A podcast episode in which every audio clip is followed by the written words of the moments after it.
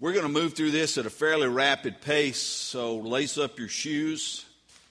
But I want to start in a boxing ring because I am old enough to remember and to have been in attendance in the original showing of the first Rocky movie. Don't bother to take out your phones and go to the IMDb, the movie database. It was 1976, and I was 14 years old. I wanted to be a boxer after that. It inspired so many people that our local uh, recreation department took uh, one of our elementary schools that was no longer in use, went into the auditorium area and set up on the stage, set up uh, uh, a punching bag, speed bag, heavy bag, and some, some exercise area. And then on the floor, he actually set up a boxing ring. And I was there every day. I rode my bicycle across town every day uh, to uh, put the tape on my hands and began to punch that heavy bag. Now, it wasn't really the official heavy bag. It was actually two duffel bags filled with dry corn. But who'd care? We got to punch it until our, our knuckles turned absolutely bloody. And then we got a chance to get into the ring. And we began to, to box a little bit. And I was a little bigger than some of the other guys, and I was a little chunky back then. Can't imagine that, can you? So I, I had a little cushion. And I got in there and, and I, I, I, was, I was beating up these other kids, and I thought, okay, boxing's for me. Here I come, Rocky Balboa, look out. Until until my friend Tommy got in the ring with me. Now, Tommy was a year younger than I am. It's not Tommy Moon. He could probably take me. But, but Tommy, he had an advantage I didn't have. Tommy had two older brothers and a weight bench. And they were, they were freaks. I mean, they were, I mean, they were just muscle bound. I mean, they just were, and I got in the ring with Tommy, and I'm going, okay, I got him. I got these other kids. And the first time Tommy punched me, I turned around and said, okay, I quit. Because nobody ever hit me that hard. Now, what's that got to do with anything? Well, if you will watch any of these Rocky movies, maybe some of you have seen some of those, the fight is kind of the big climax of the whole movie. But until then, what's the movie about? It's about training, getting ready for the big fight.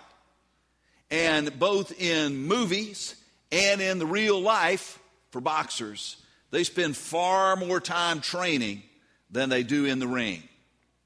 Now, you could go out, if you've got a boxer, professional, amateur, really doesn't matter, but somebody knows what they're doing, and you just go and pull any, you know, big tough looking guy off the street, and you bring him in and you put the gloves on his hands and you put him in that boxing ring, he's not going to last. That first blow to the gut is going to double him over. He'll be on his knees gasping for air. Why? Because the boxer has been training to take those kinds of punches the guy on the street has not. What's that got to do with anything? In 1980, four years after, in 1980, I started attending the University of North Carolina at Chapel Hill. Some of you know my testimony. It's a beautiful place. Uh, I, I went there my freshman year. I was outside the scope of my parents' control, and somehow I felt like Jonah. If I had gone that far away, I must have gotten away from God too. And I began to live the way I wanted to live, and it all came tumbling down. And I finally got back in by the grace of God and had the opportunity to meet Jesus personally. And my life began to change. And the direction of my life began to change. I knew God had called me into ministry. And so at the University of North Carolina, I switched over. Uh, you didn't have to declare a major, but I, I, I switched over and I said, okay, I'm going to be a, a, religion major at the University of North Carolina, Chapel Hill. Well, I don't know about if any of you have taken religion courses in a public university setting, but they're not like Sunday school. Not at all. In fact, as best as I can recall, because I also worked in the religion department, which later became the religious studies department, uh, in, that, in that setting, I do not think there was one evangelical Christian among the entire staff all the professors and associate professors at the University of North Carolina. And you see, all those, those folks who'd been in Sunday school growing up, they thought when, I'll go, when I go to school and I'm looking for an easy A, then all I need to do is take an Old Testament survey or a New Testament survey class. And if I take that class, then it's going to be an easy A because I've learned all these stories. But you're not learning from your Sunday school teacher. And in fact, you're most likely not learning from someone who has the same regard for the Bible being God's Word as you do. In fact, my New Testament professor was Jewish. He knew the New Testament probably better than I will ever know it. But he didn't believe it to be true. He didn't believe in Jesus as the Messiah.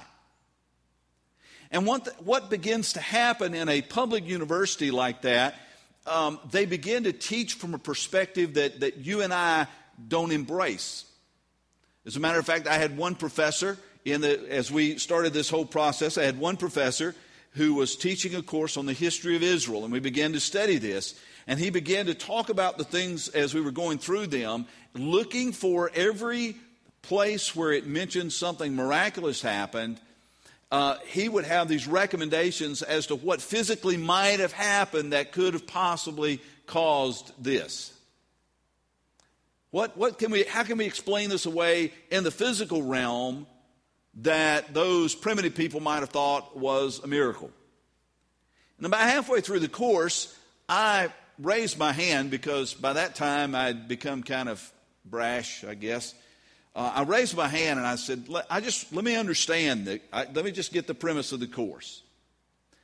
According to what you're teaching us, whenever we encounter a miracle in the Bible, it's not really a miracle but there must be some physical explanation for it, or else it was inserted and is false.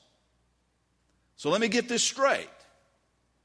Whenever we read in the Bible that God intervened in the affairs of men, you're teaching from the perspective if there is a God, then he doesn't intervene in the affairs of men. And he said, Yes that's true. If that is your starting place, then you're going to end up in a place that ain't Sunday school.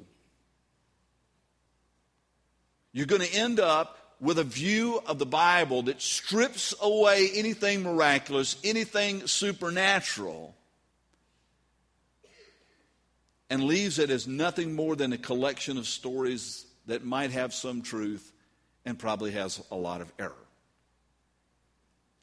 Now, here's the deal. I went through that. That's, that's, the, that's the, the, the, in college, that's the realm in which I studied and the philosophy under which I learned.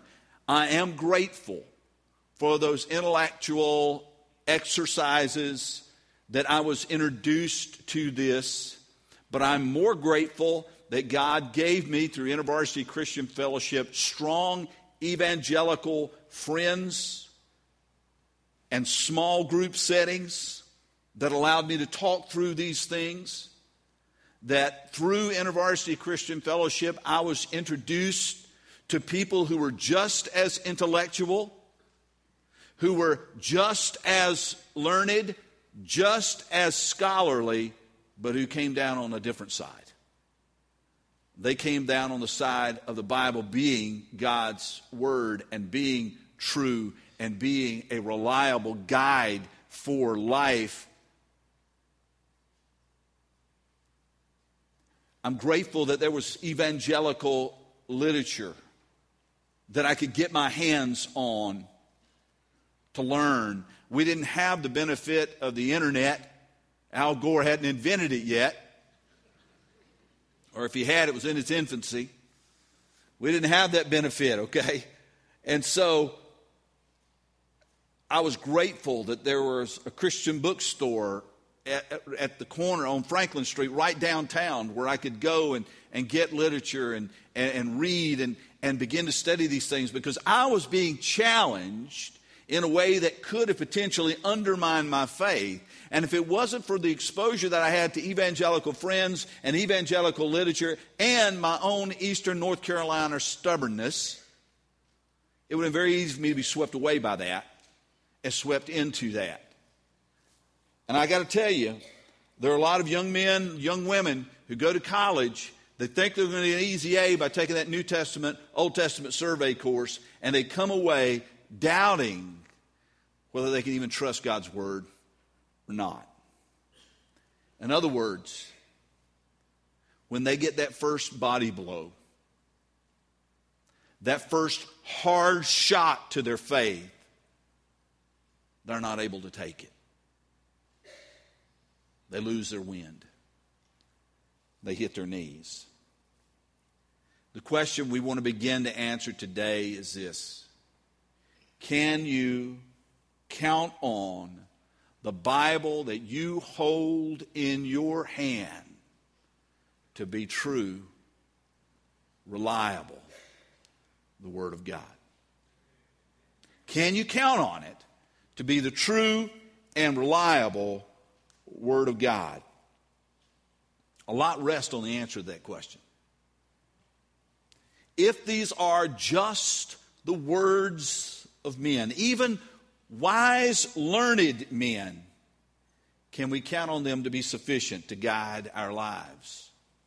If these words contained in the pages of your Bible have not been preserved accurately, how will you know which is true and which is false? If the Bible is the Word of God with a mixture of the words and the thoughts of men, how do you know the difference?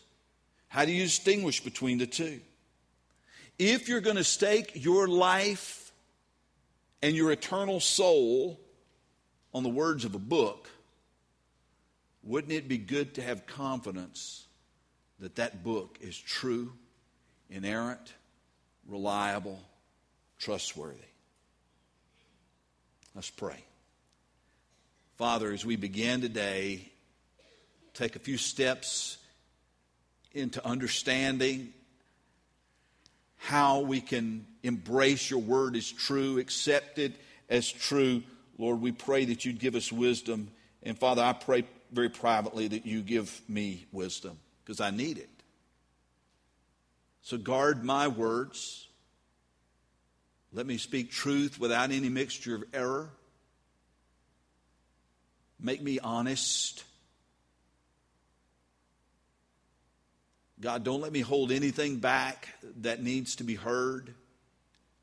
May I be a source of encouragement in a world full of discouragement when it comes to your word. And may we together learn to love it read it, internalize it, and live it out. For this is our prayer in Jesus' name. Amen. Okay, let me share a few verses of Scripture with you to help us figure out where we're going. The first comes from Psalm 119. No, it's not verse 11, it's verse 160. Uh, Psalm 119, as you can probably see, is a very, very long chapter. Okay. Psalm 119, verse 160 says, The sum of your word, that is all of your word, God, and every one of your righteous rules endures forever. You go to your refrigerator, pull out the milk. What do you notice on there? There's an expiration date. That says after such and such a date, you drink this at your own risk. Some of you risk it, you give it the smell test. That's okay. You can do that but uh, it has an expiration date. It is going to expire.